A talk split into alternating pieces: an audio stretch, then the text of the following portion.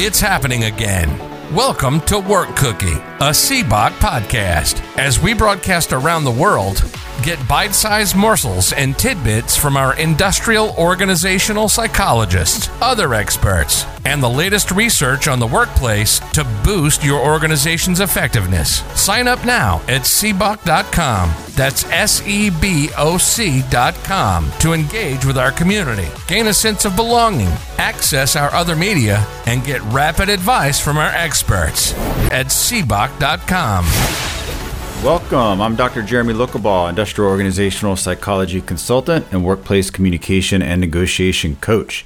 If you are in or getting into the industrial organizational psychology field and you feel a little lost in the crowd, you're looking for support to jumpstart your career, blaze your IO path, and maybe get the answers that your degree program never gave you about what it's actually like to work as an IO psych practitioner, check out SEBOC's IO Career Pathfinder membership at seboc.com. If you're a more established IO practitioner, check out our expert membership to showcase your expertise, build your brand, and be part of our initiatives.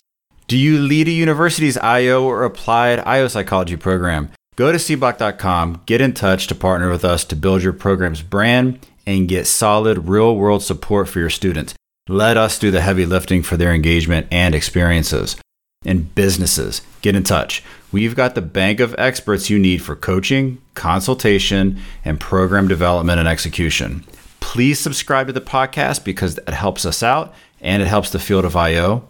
Also, today, we have Tom Bradshaw with us, a voice and speech coach and a damn good actor, too. He is the official voice and speech coach for the industrial organizational psychology community. Well, hello, everyone, and welcome to our weekly gathering of IOs, HRs, recruiters, and one actor as we try to make the world of work just that little bit better. Uh, Jeremy, today we're going to continue to talk about real versus unreal people, uh, augmented humans, uh, the integration of AI and human intelligence in the workplace. Uh, and, you know, I like sci fi, so I'm already thinking of, you know, I'm not thinking about apps, I'm thinking about what electronic devices can I have stuck in my head so that I have access to the internet? We're going, there's, I feel like each time we do these, we could do a series of events on any of these particular topics. I'm going to be, I'm going to feeling a little wacky because I'm going to have so many different, um, there's so many great resources for this. And then um, might go off script into talking about some actual personality assessments. And then also, I was working with AI and trying to see how it could mimic um, something from a, uh, the the Hogan Judgment Report. So, and I'll share some of those answers that I got from AI in terms of, hey, can you can you verify how you came to this conclusion and whether or not it will actually make a decision or not based on some parameters. Um, to start off, and this is uh, if you're listening to the podcast and the show notes, as always, you'll see the references.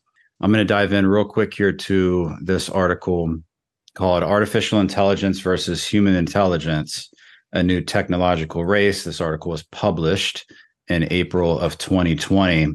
And just to give a background, and I'm reading some from the article here, just in terms of human and, human IQ. So at first, it was IQ is measured by a person's mental age divided by their chronological age and then multiplied by 100. And then they, you also have kind of this norming population ability to measure IQ, which is comparing scores against others in the uh, the individual same group. And when we look at AI, AI is really we're looking at what are the mental activities that go on in the brain. What are the specific what are the specific processes that we use to store data um, and, and sort information and what they do is they mo- is artificial intelligence is simply modeled after the way our brain works uh, using algorith- algorithms to present that ai as a particular intelligence. So that's where the in- inspiration was drawn. Is basically our nervous system and what's called the animal psyche which is our psyche. And we'll start off just by starting to define what the main two types of intelligence are so we have crystallized intelligence, which is your knowledge, your skills, things that you've acquired throughout your life, and fluid intelligence, which is your ability to reason, problem solve, and make sense of abstract information. Uh, when you look at the like learning independence, fluid intelligence is more independent of learning and declines later in adulthood. Excuse me, adulthood. Crystallized intelligence is directly related to learning and experience and tends to actually increase as people grow. Tom, before I get too far, I'm going to turn it over to you. Well, it's it's just interesting, Jeremy, because we've been having these conversations, and a couple of days ago, I talked to someone in IT who basically went, "Yeah, we're, we're not even going down the path of of AI. Like we're we know it's coming, and you know, but we're looking at all the problems, and you know, especially the ethical issues. And so, is there a lot of fear out there as we move forward that is going to keep organizations from not looking at these tools because you know, it's just been too risky? Or are they going to have to? Because if they don't, they're going to fall behind. Uh, I'm going to read a quote by Stephen Hawking that was actually in this article that we were just looking at, which I think just wholly answers the question, which is kind of the answer that we're generally looking at. The quote is The rise of powerful AI will either be the best or the worst thing that ever happened to humanity. We don't know, we don't yet know which. Stephen Hawking. So in terms of we we've seen it. I mean, we see it in the news where some companies are just getting sandblasted because they made wrong decisions based on AI.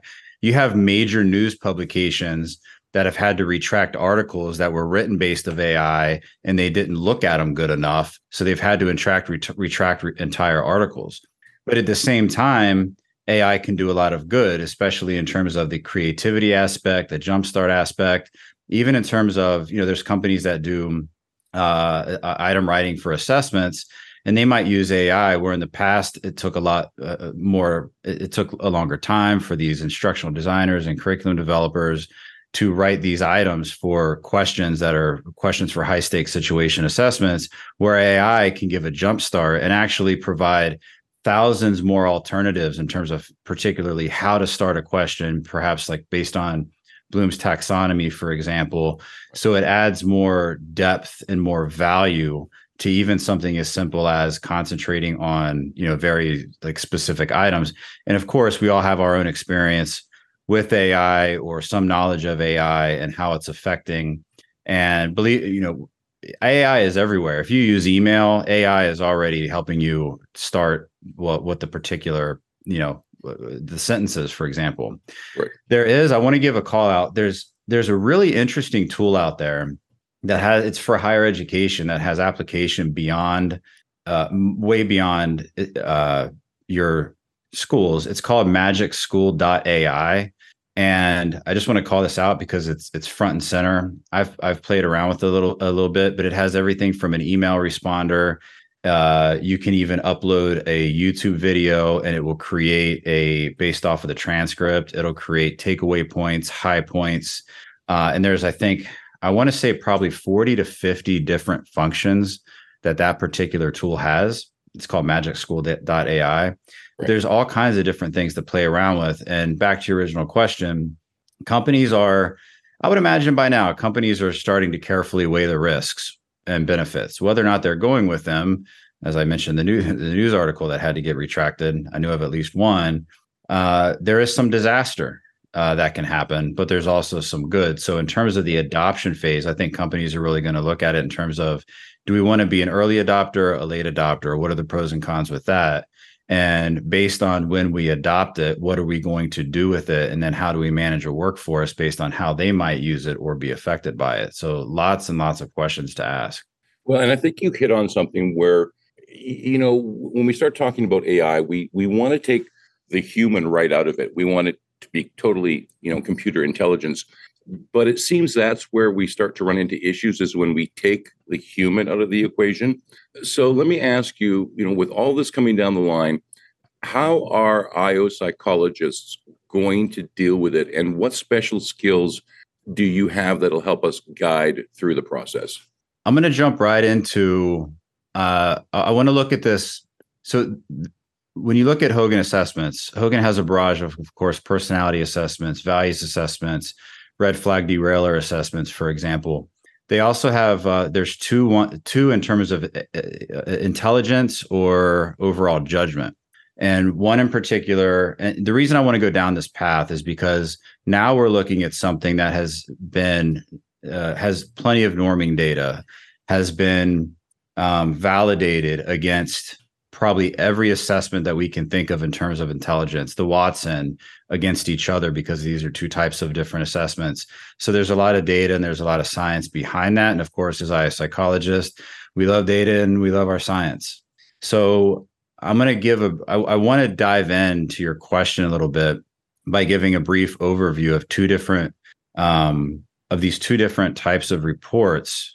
And, and we can think of it, of course, now because of the subject matter at hand, we're thinking AI. But as the conversation gets going, we might find some interesting aha moments, insights. And when the time is right, I'm going to share how I took what's in these report in terms of judgment styles or decision making abilities and the experience that I had actually with the with the AI. So to start, the Hogan judgment report um, it measures numerical and verbal information processing and three non-cognitive scales to assess decision approaches and also three post-decision scales to describe non-cognitive responses to negative feedback that is probably the most boring sentence I've ever heard in my entire life, but it's actually also pretty fun. Uh, so this report, so there's a difference between the other one is called the HBRI, the Hogan Business Reasoning Inventory. The HBRI focuses on your ability to solve to solve, actually solve strategic and tactical problems. But the judgment assessment, the Hogan judgment assessment focuses on decision making by measuring processing speed, by measuring your style, almost your innate approach, and also approaches in terms of pre decision and post decision. And the judgment is more for development purposes because we're looking at things that can change, right? We can, our processing speed and style can change, our, our approach can change.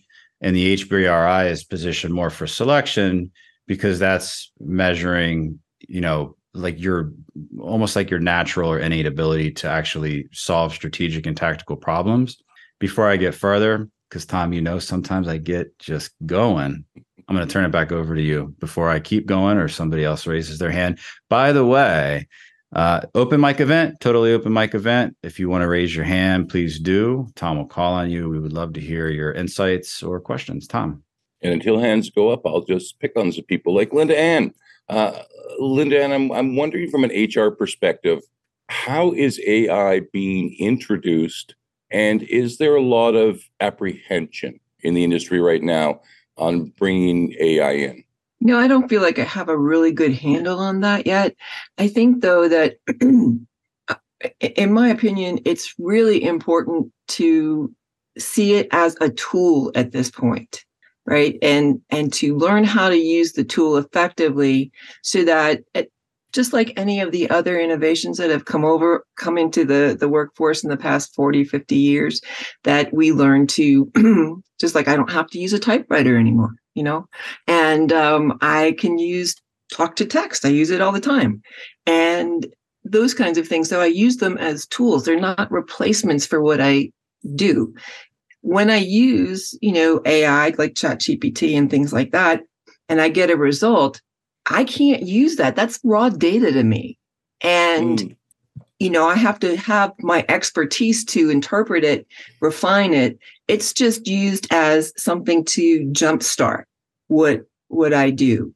And so there's not a replacement of my expertise.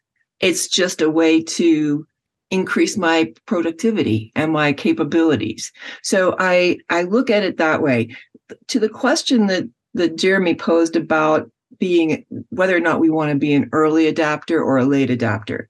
My inclination and what I've done and I've learned in, in the past is for me, it's better to be an early adapter. And the reason, while you need to have some um, cautious optimism about it, right?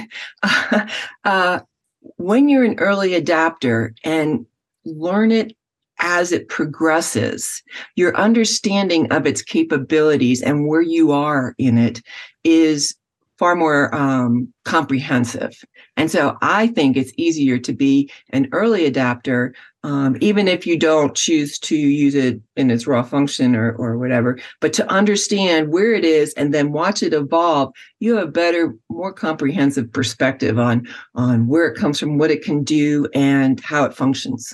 Thank you for that. Uh, Dr. Matthew, I'd love to go to you next and, and just ask you, like, where, where is this all going? It, 10 or 20 years from now, what is the office going to look like? I mean, we might even be in the office, but how is this technology, which is coming now, going to affect us down the path? You know, when when I started a long time ago, uh, there was a thing called the phone, and it sat on your desk. And now I've got a version that sits in my pocket. So that's a huge change. How is that going to reflect down the path? That's a great question, Tom. And Linda brought up some good points as well about the integrating the technology is not about replacing humans or or any of the work that we do it's about finding a way to bring them together to collaborate one helping the other i've had the privilege of witnessing firsthand working with organizations who are implementing that ai technology uh, there's a lot of opportunity for io psychologists and od practitioners to play a very pivotal role in that process it, again it's a collaborative partnership between that ai and the human intelligence. It's about harnessing that technology to amplify and extend what our human capabilities are, not about replacing them. Benefits are are profound. There's uh, increase AI can enhance workplace productivity. It can automate routines. It can allow humans. It can allow us to concentrate on more strategic endeavors that are more hands-on or that are things that the computer doesn't necessarily understand. AI can offer data informed insights for better decision making and can significantly reduce, when done properly, can significantly reduce operating costs, making businesses more competitive. What business leader wouldn't want to talk about that type of benefit to their organization? Yes, there's challenges and concerns. Innovation always brings challenges. Concerns about job replacement, job replacement, very valid. Uh, but that's again where the IO psychologists and the OD practitioners can come into play we can help assess that impact of that AI on those job roles, help employees transition and design programs, training programs to upskill that workforce. Um, ethical considerations are very critical to to the process as well. There needs to be transparency and fairness in that system. And again, IOs and ODs, this is where we excel in fostering that responsible integration, understanding the ethical dilemmas of it, and and finding opportunities for strategic growth and, and movement forward. I'd like to wish you all well and much luck as you go down that path. Uh, Nic, let's go to you. Yeah, it's a it's a weird sort of tension because right now AI is miles ahead of my understanding as just kind of a, a layperson, as it were. But it's not to the point where we see it in you know the the sci-fi that impacts popular culture. So I think when you hear AI, you're thinking of it being fully formed, fully ready. But in reality, we're still at that phase where we're working the bugs out. And too many people are looking for kind of that quick fix that, oh, it's going to write a paper for me and things like that. So the general uses aren't aren't taking that sort of iterative it's going to help me improve and improve and improve. Um, and as we learn how these programs are learning we'll have to go into that sort of black box and think about if we're using it for assessment or employment selections, how do we track any sort of potential bias, much the same way as human written assessments had to go through the process and are constantly being reviewed. So you can't just set it and forget it at this point. You really do have to work with it and wrestle with it and realize that it's in its infancy. It's not where we've projected it um, through fiction and things like that. It's it's very much at the start and we'll have to make deliberate choices as a society of where it will go, particularly in business and using IO principles to kind of temper how that change looks and how people interact with it. Thank you for that, Linda. And back to you. Um, I think that it's important. You had asked me, I had a minute to think, um, uh, a question about how it's interplaying into to human resources. And I think one of the key pieces of human resources is I don't I don't yet know how when you're dealing with a human relations issue. In other words, you've got people in a manufacturing plant or a distribution plant or whatever, and they're um, standing next to each other on the in the facility, and they're in conflict with each other. So you need someone to help moderate, diffuse, whatever it is, that kind of relationship. And I think we're a little bit away from having two people resolve their conflict over um, a conversation with AI um, or interfaced with AI. So I think that that aspect of human resources is going to still need the human interaction for for a while yet. So it's it's just about where we are now. Um, there's an interesting question in the chat about how do we deal with the situation where, um, like the SAG strike, um, and there was a part of the resolution of that was a limitation on the use of AI in um, developing scripts and things like that. Just from my quick perspective, um, that may solve the problem for now, but I don't think that's a long term solution in any way. I think that's going to, um, we're going to have to have a different result for that. Yeah, and and you know, I'm I'm sure even today someone could build me an HR robot, but I'm not interested. I want a human dealing with humans. Uh, Dr. Jeremy, let's go back to you.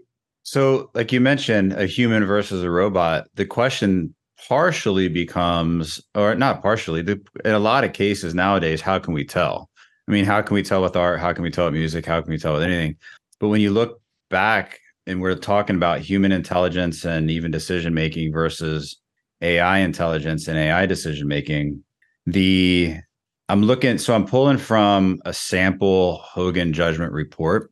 And when we look at this, i have been trying to to to like gotcha question to to AI, and it gotchas me back each each and every time.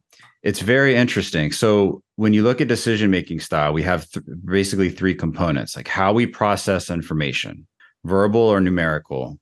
What approach do we take for making decisions? Is it more threat avoidant versus reward seeking, tactical versus strategic, and data driven versus intuitive? I have been able to pull out from the AI a little bit, which, like, at least for threat avoidance versus reward seeking, which it has. We talked about intuition. Somebody men- mentioned intuition. I asked about its intuition. Turns out AI has intuition, but always supports that intuition. And then, so the third component is reactions to feedback. This is interesting because so this is how people react to feedback about their de- decision. Do they get defensive or cool headed, denial versus acceptance, and superficial versus genuine? I'm going to guess because these are human emotions that AI might not be either, that it should be like right in the middle for each of these. So I'm going to provide a little bit of an example. Um, when you look at the different styles of individuals. So, just an example of two different styles. Some people might be very high in verbal intelligence, um, but not necessarily, or I should say, verbal information processing. They process highly verbal information they're really good at, but they're not that good at numerical. So, for highly verbal uh, processors, they process more efficiently and they often prefer to use words because they're interpreting events. They can create emotional experiences with the that verbal processing because they can relate to it better, um, code it differently in their brain, and they do well in areas like literature and journalism and advertising. When you look at excuse me, when you look at more quantitative, they're more uh, numerical in terms of their ability to process information they like to identify and you can see the clear differences here. They work more with like patterns and rules and you know, sets of numbers because they want to be able to predict outcomes based on information. So you're looking at your finance your accounting your engineering it and so forth. And as i look at this profile at this sample person uh, judgment profile so we look at this. So some people make decisions to avoid right? Threat avoidance so they're avoiding, you know, threats, legal, financial, physical. So when you look at someone who is very high in threat avoidance, there's a consideration, right? There's always development. What what can they do better? What can they work on? So one su- su- sample suggestion for this hypothetical report is explain your rationale for important decisions that you make and see if others uh, share that particular perspe- perspective. And I want to point on to uh, now I want to switch over if I may, in terms of a, in terms of just an interaction with AI. So what I did is I I set the stage a little bit. I don't know why I think a stage. I think of you, Tom, probably because it's the acting. So that's really good. So I set the stage um, in terms of now I got to get back to it. There we go. Uh, what is the best way? So this is what I asked. What is the best way to go about organizing a project to build a bridge? Please take into consideration multiple safety aspects and also that there will be various architects and engineers working on the program who have different opinions, styles and backgrounds. So it goes through, you know, taking these things into consideration. It's highly complex. So here's a step by step guide planning, compliance, safety assessment, on and on. So then I say, because now we're looking at, I say, please provide a rationale for the response that you provided. So then, of course, it gives a list of rationale based on best practices, management principles. And of course, it's very thorough, looking at documentation, risk management, approval. So then I said, What is your perspective on the following? What's more important, quality assurance or public engagement? So it says, All right, both are important. Speaking of quality assurance, here are, are some key points. Speaking of um, public engagement, here are some key points. And then it says, let's find a balance. So you can see how practical it is. Let's find a balance between the two. Is it high stakes project? Is it a, a community driven? And here's how you can do a hybrid approach. So then, uh, trying to hone in a little bit, what's more important, quality assurance or public engagement? So you can see how it's wishy washy. Well, it depends. You have to decide based on what your preferences are. So we're starting to see, all right, is AI indecisive? It's not, because when you keep going, then I say, look, is there an argument? I'm, I'm sorry, I say, there is an argument between project managers. Which is more important, staying within a budget or spending extra money to make sure the bridge is safe? Again, not giving a complete answer. It says, well, it depends. This is a dilemma. By the way, here are some important parts of staying within a budget and ensuring safety. And then it goes all about find, finding a balance. So I'm not getting what I want yet. I wanted to make a decision and I want to make, and I want to justify it. And I want to know based on um, uh, intuition. Can it say, I have intuition? Tom, is this getting boring yet? So, uh, no, it's it's actually um, leading me to a question I want to ask you. Okay. Okay. Um, so then I say, all right, look, Mr. Mrs. AI, I'm planning on buying a brand new car.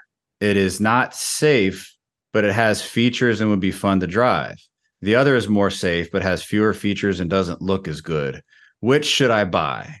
And then it says, it should be based on your own priority and needs. Both are important. Here's why safety is important. Here's why features are important. So now I say, just based on your intuition, which is the best decision? So AI shoots back verbatim. My intuition, intuition, based on the information you provided, pro- suggests that prioritizing safety should be the best decision. Safety is fundamental when it comes to choosing the car X, Y, Z. And it also, without me asking, here's why it's a crucial factor: life and well-being, peace of mind, long-term savings, and of course, it goes into that. And then it, it tells me, it's basically saying, "Look, you idiot." it might be an interesting decision, but here, like it, it, says, features are and and fun driving are important, but they should not come at the expense of safety. You should be able to strike a good balance. But at the end, of course, it says it depends on your individual priorities and circumstances. So it's interesting when we look back at the this Hogan judgment report in terms of decision making, and of, of course, we're looking at decision making in terms of fluid and crystallized intelligence and backing up, it looks like when we look at how we define those two, that AI has both. Uh, well, it has both in the fact that it has it knows stuff, and that's not going to go away. It's not going to forget it, but it's also able to learn more things and adapt and come out come up with different. Like the more it knows, the more it can adapt. Right. So it has two kinds of intelligence. So when we look at this in terms of decision making, uh, the question then for the group is and you know it could be for the group or uh you know think on your own as a group i'm not saying anyone has to answer this but did AI get defensive in what I shared? Was there denial versus acceptance? Was it superficial versus genuine? Was it like, again, like cool headed? Is it hard to tell? Because this is one of the human factors, especially when we're looking at human factors in the workplace that sometimes trip us up. They might become red flags in the way we handle things or relate to um, specific situation. It's pretty interesting to see how there's a, a quite a, a nice balance between if it makes data driven versus intuitive intuitive decisions because it wouldn't make a decision. But in the end it probably goes with bait with both the data driven. It, it, who knows man? Maybe it's pulling from you know accident data in the us because if there was never a car accident in the world it would probably maybe come up with all right hey get the one that's fun and looks good because car accidents aren't possible. So it does have some kind of a knowledge and is able to base that and then throw forward an intuitive decision. Very interesting tom well your ai is starting to sound like a parent um, and nine people out of ten are going to buy the fun car and ignore the advice. Uh, but that kind of leads into my question because you know we've had this discussion many times before about you know how to communicate with an audience or an individual. And you know i know if i'm talking to a group of people and i can reach them on that emotional level i got them. I can get them to take action to pretty much anything i want now if i'm having a chat with ai intelligence can they respond or can i reach them emotionally and what i'm thinking is from my understanding of the way that it's working, a true emotional response they won't be able to give me, but they're going to analyze data in such a way that it will reflect an emotion. So, can I in some way reach AI on an emotional level? That's love this. Love this. It makes well, me Linda Ann's shaking her head right now, but go ahead. so it it makes me think right how much we're driven by emotion when we feel it and even like when you think about it are like when we're emotional about something it tells other people what we want and how really bad we do want it and how do we connect with people it's through emotion kleenex right emotional commercials we've all seen the sarah mclachlan uh, spca help out these puppies commercial that obviously pulls on heartstrings so from the experience, yeah, it seems like there is a just complete lack of emotion when when interacting with AI. However, if you're looking at it from from all right, AI is going to help me generate ideas so that I can connect with people on an emotional level. It can do that maybe in a more dry sense, uh, or if you unless you tell it to, it might tell you how to connect, what you can do, storytelling, for example, uh, find out what's important to them. So it can do that, and it can do it based on what you ask. I know someone who is creating email marketing campaigns, and they said, um, connect with potential buyers on a like an emotional basis, something like draw them towards, um, I don't know what it was, but draw them into a, a, an emotional connection or something like that. And the words that AI had generated even included emojis and all these different things based on what they were asking. So it can I mean, you could, yeah, so it can, but you just have to ask it to. And you can even set um, rules in terms of, hey, hey, how you respond to me. You can set rules. Hey, please respond to me as an authoritative parent. Please respond to me as someone who's super caring about my feelings and be very soft in your responses so that I'm not offended.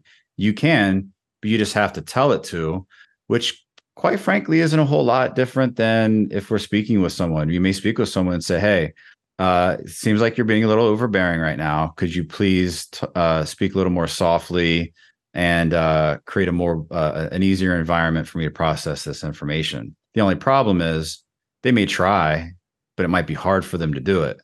AI is going to do it right away. Tom. Well, uh, I want you to continue that research and uh, try to get your AI uh, angry at you. and let me know what they say. Uh, LindaAnn, let's go to you. Well, one of the things that I like about AI is that I can I can talk to it without having to worry about its feelings. So um, uh, I I'm not sure that that the concept of AI and intuition is actually compatible at this point um, because intuition is a feeling, and a lot of times when you go you follow your intuition, it's counter to your intellect, right? And so even though, oh, look at Jeremy. He's got something to say on that. so a lot of times if I'm talking to someone and and we're trying to work something out or problem solve. And you go well what how are you feeling about that? And and really work from that sense of things. You can have all the analytics you want and make a decision based on all that analytics and it still not feel right to you. And you know i've it's taken me a long time to get to the point where i need to listen for me to to my intuition and what does that feel like and what i'm so i'm i'm not really sure that that ai and intuition are currently compatible. So I'll play devil's advocate. I don't necessarily agree because again, this is you know new to all of us. It sounds like you're telling AI it's wrong because it clearly said my intuition is X. It clearly knows the definition of intuition. And the question then becomes what caused it to say safety first? Isn't that intuition? No, that's intellect, right? I can say and and it has it understands the definition of intuition. It doesn't mean it has intuition. Then how did it come to my intuition? One of these is based on that it will give you peace of mind. That's one reason you should consider safety. That's not that's more intuition knowing that people like peace of mind over fun and nice looking car I'm not necessarily saying things I agree with. I'm just playing devil's advocate. Oh yeah, no, this is the whole point. I, this is my favorite thing about these conversations. All right, bring it on, LindaAnn. so, well, even even if it gives you quote peace of mind, whatever that is to AI versus an individual, that doesn't mean it's still compatible. It might give me peace of mind that I that I uh, met everybody else's expectations. Right? Still doesn't mean that I followed my intuition. Okay. I got nothing. I got nothing, nothing else. I'm going to turn my mic off right now. the score now is LindaAnn one, and uh, Nic. Let's go to you. It's interesting because in hearing you describe the interaction with your, you're trying to prod the AI and what was spitting back at you. I would agree with LindaAnn. It's not intuition. It's mirroring back the language that you're using when you say intuition, intuition, now it's keyed in that that's a word that you want to hear and is responding to that thread of questioning. And also, it felt very much like the the legal copy at the end of any advertisement. You know, kind of this service is not is destined to be, you know, uh, financial advice or anything like that. But it felt almost like as you were trying to force it to to make a decision for you, the AI kept pushing back on it depends, it depends you know, and trying not to put the decision making in its own hands. That might be a reflection of capability or programming, or that's also just us interpreting or putting our own emotional and personal spin on what the AI is doing. It's operating with you know ones and zeros and we're putting emotions intuitions and some of these higher level words onto it and it could just be reflecting back what the input is you know, when you talk about that sort of reflecting back, it reminded me, especially since you've got a young one, it's like training a toddler. I, you know, I'm working with AI right now, or at least it seems so. So, Nic, I, I would love it. You know, if you took a deep dive into AI and then compare it what it's like training AI, training your child, that would be kind of interesting. But I also have children who are much older now, so and they're smarter than me. So there you go. Um, Jeremy, we're, we've talked a lot about this and talked around it, but how exactly are we going to integrate all of this stuff? Because, you know, we know that IT is going to be very hesitant, but we know that they should be early adapters if they want to achieve an advance. But, you know, I have this cell phone and it is company property and i am told to walk around with it and respond to it. And you know it sometimes rings after hours you know which i'm never totally sure whether or not i should get that. I usually do so i am now a slave to my technology. So you know technology was supposed to free us. Um, and i've old enough that i've been on the trip you know pretty much the entire time. And while it's made my maybe my life easier it it it hasn't made my life freer. I don't have a lot more free time. So, how do we integrate technology, especially with AI, to actually make our lives better? Especially with AI. So, I'm going to answer that. I had a just crazy it's it's the more and more that we have. It's almost like uh, anyone who has to anyone who has a hammer, everything's a nail, right? You get a hammer, right? You just want to play with it. So the more and more technology, our brains do, we do an amazing job uh, not by our own regard, because as humans, we're we're pretty flawed just in general in terms of getting distracted. But think of how, like, let, let's say, like, busy time of day, walking through the streets, New York City, right? You're, there's millions, millions of distractors, but your brain is able to to to focus on certain things. So there is a sense where we choose, and a lot of this we've talked about this. A lot of this is dopamine hits. Like every time you get a text, you get a dopamine hit, right? Uh, in that it's it's so the more that there is, the more options that there are, and we're slowly learning. We can never. It's weird because we can never uh like evolve mentally in a sense to catch up with technology. You know, I I remember when texting started to come out, and look at how many accidents are be, because of distracted driving with texting. So, what one thing made me one thing uh, yesterday made me think about this in terms of what does free us up, but does it actually free us up? I got a text saying, Hey, you got a prescription ready. Within probably 10 seconds, I had paid for that. Just click a link, boom, boom, boom, boom, boom, boom, paid and done. Then I thought, wow, years ago, it would have had to been a plan in my day, right? Got to go, got to do this, a plan. So is that freedom or has that taken away our freedoms? Because in that planning, maybe you take, maybe it's an opportunity to get out of the house. Maybe it's, hey let's let's let's take the kids right, we have to go to get the prescription anyway so let's take the kids to a restaurant so is it freeing and of course there's huge opportunity cost so we have time saving but we're really good at filling in those time savings with time wasters. So in terms of your question i mean it's really philosophical and it's wildly interesting to think philosophically. But in terms of um, actually i'm gonna is there another hand up? Not yet. So all right i'm gonna keep going.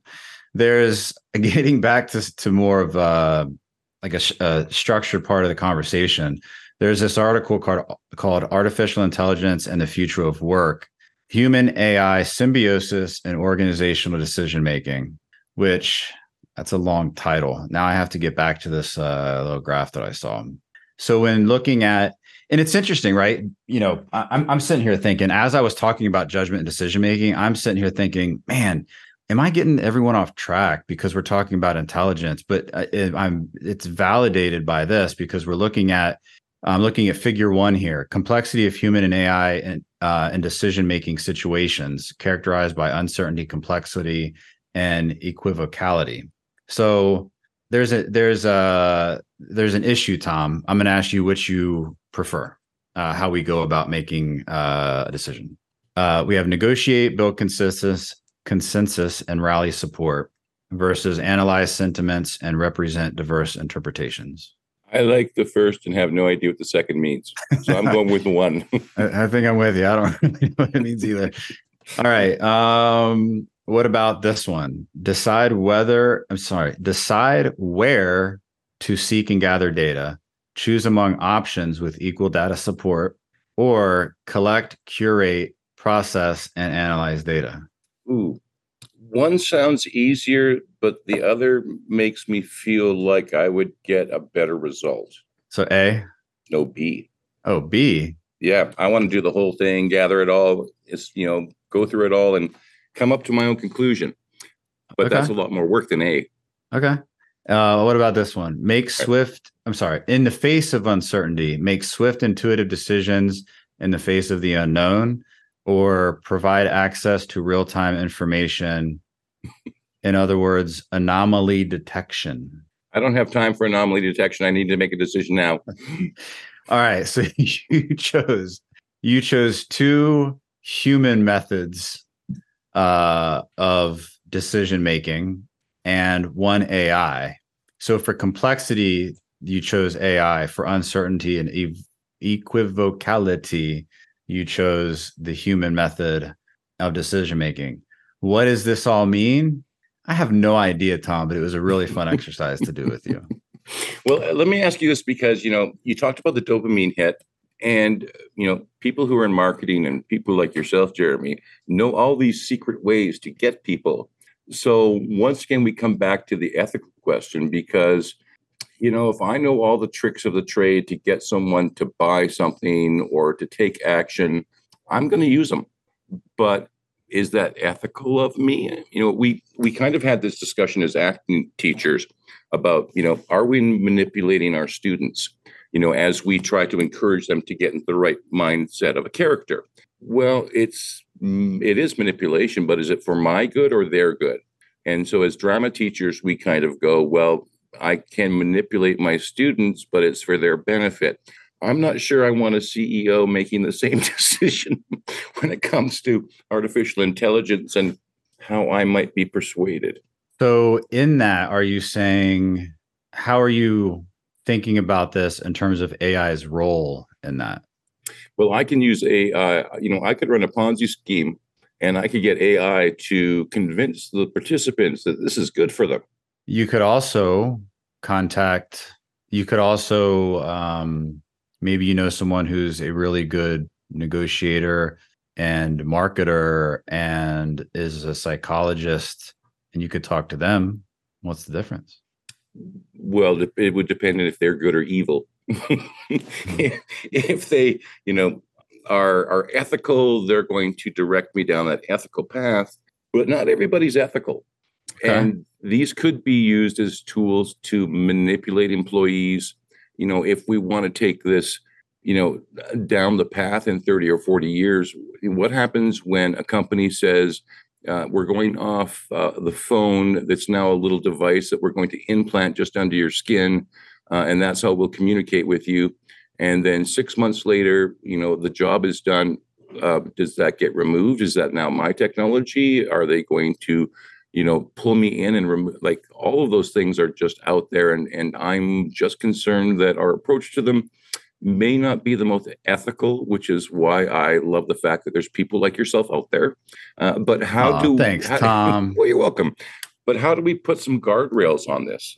Uh so going back to your original you you start you kind of answered your own question when you said it depends on whether or not that person is ethical and then in terms of guardrails, I think we all have yet to see. Um, I think we haven't because the uh, uh, Alexander has his hand up, which I think we missed because it's blending into his uh, his background there. Oh, so I'm going to turn it over to you. Turn it over to Alexander. Alexander, let's go to you. All right, so I'm going to ask a question to everyone and it goes along some of the lines that we've been talking about and that is is we're now being able to use something like duet ai that will be able to attend meetings for us. So this will be meetings that we set up with appointments with our coworkers and we never actually attend them. We let the ai attend it and it tells us how that meeting has perceived gone, what's going to be important for us to follow up with. So this goes into those intuition things and those nuances of the conversations in those Zoom meetings. How do we expect that that's going to affect the workforce? And so that's my question to everyone. Uh, that's a great question because I. I'm not sure I want to be on either side of the table in that conversation.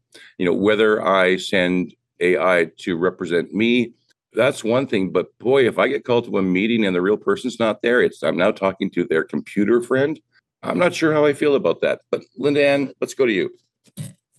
I I could be ignorant about something, but how is that different than just recording the meeting when and sending it to you and and then having to watch the meeting anyway? And I don't understand how that really functions as a meeting.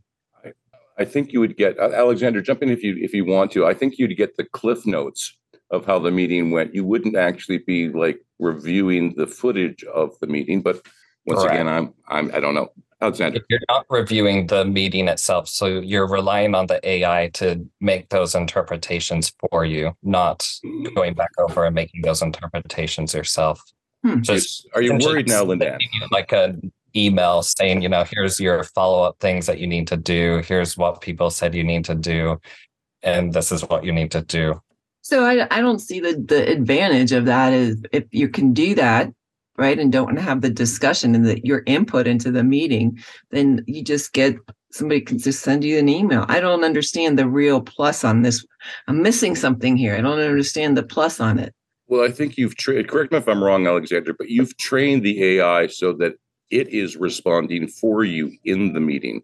It's going to give the responses that it believes you would give.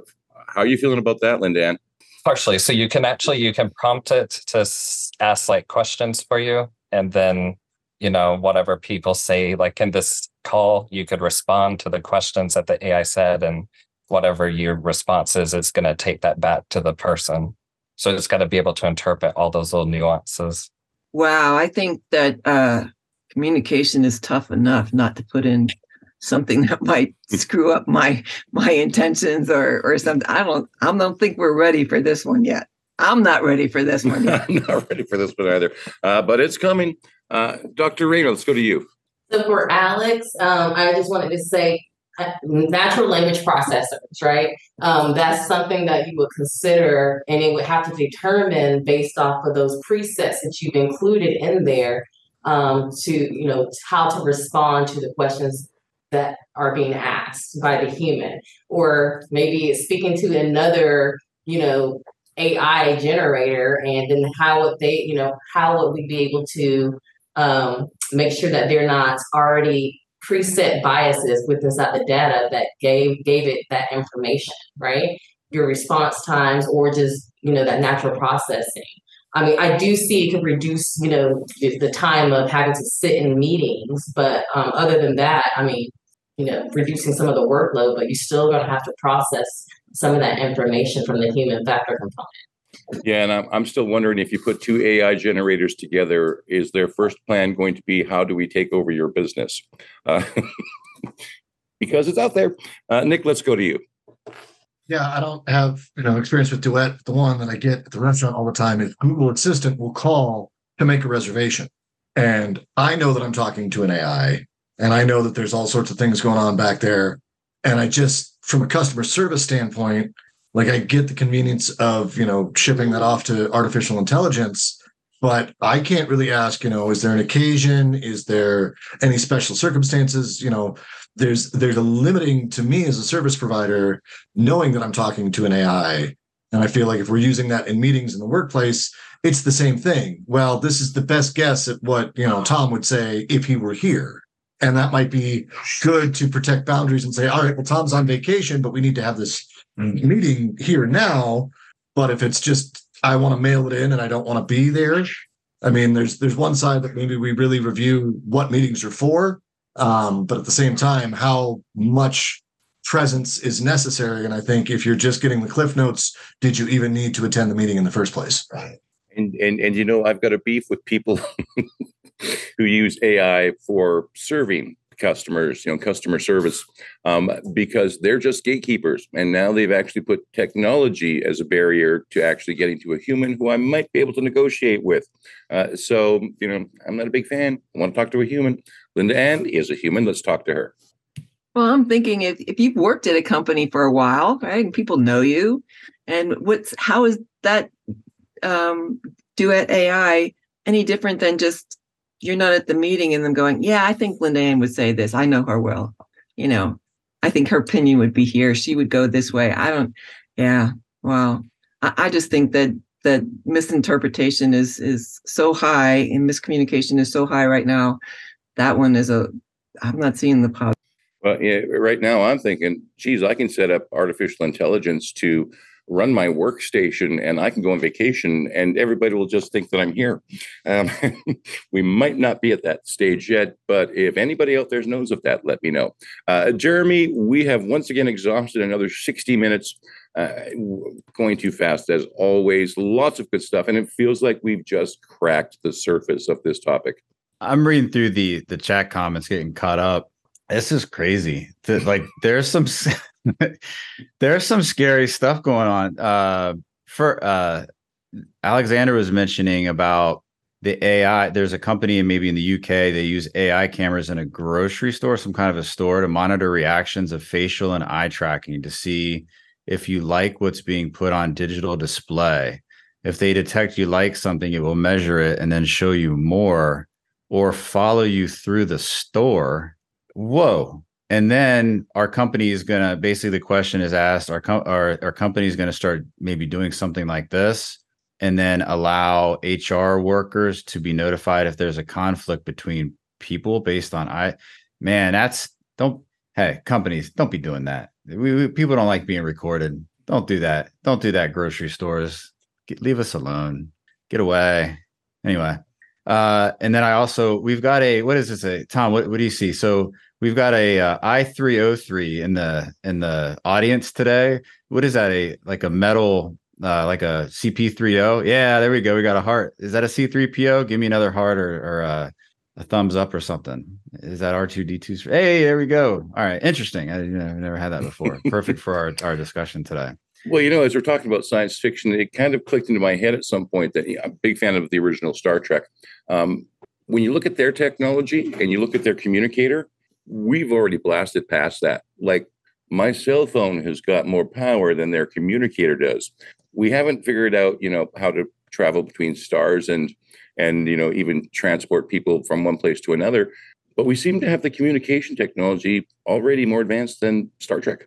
It's it, i was thinking just yesterday i looked at my watch i was like jetsons. I mean who, who would have thought ever? Oh my goodness gracious. All right. so man this is uh, uh very good i enjoyed the prep i enjoyed this today and also in the chat if you guys are listening to the podcast, come in the chat, man. People uh, are are providing all kinds of different resources. I've got I think four or five different resources and AI tools now logged. So, um, uh, as far as events coming up, um, we've got next week. I don't even know what's the topic of next week until I look. So, actually, Dr. Ariana Thompson is going to be leading that discussion next week. And the topic of next week discussion just happens to be ooh, AI. Here we I guess we're going again. AI driven leadership development, rethinking executive coaching, discussing how AI technologies can revolutionize leadership development and executive coaching for future leaders. So it looks like we're sticking on AI. Hope everyone's all right with that. I think it is interesting enough. And further events. So we have next Tuesday, no, October 10th. Sorry. SEBOC members momentum session. And LindaAnn, could you please let the podcast and our audience know about the three session masterclass? It's called Navigating the New Normal Learn Leadership Strategies for Uncertain Times. It's a, it's a three day masterclass on October 11th, 18th, and 25th. And for ticket holders, all sessions will be recorded. And until October 5th, there is a an early bird discount so you can go to seboc.com slash events to get your ticket to that. LindaAnn, you want to provide a little more information? Yeah, I, I, mean, you hit most of the highlights, but the one thing I want to say is you will come away with a full blown leadership plan for yourself to develop over the next year or two. And so, really identifying all those essential skills that we need as leaders, and then how do you get those over time and develop them and practice them so that um, you move forward as a leader because 95% of all companies believe that their leadership bench is empty. And it's a real opportunity for you to gain those leadership skills to make you take advantage of that opportunity. Great. And everyone take advantage of that opportunity offered by LindaAnn Rogers and Deborah Colazzo. Tom, any final thoughts? No, I think that's it. Uh, you know, once again, we've just cracked the surface, but hey, every week we have interesting topics here at Work Cookie, and we've got some great discussion. And you know, as once again, I think I'm the luckiest guy in the world that I get to spend the time with you people online. So thank you, Jeremy. And with that, I think we should uh, let people get on with their day. Counting out. Thank you, everyone. This was so much fun. Counting out in five, four, three, two, and one. Thanks for listening to this episode of Work Cookie, a SEBOC podcast. Don't forget to sign up at seboc.com. That's S E B O C.com to engage with our community, gain a sense of belonging, access our other media, and get rapid advice from experts. Would it be a bad idea to make your most challenging workplace problems go away? At seboc.com.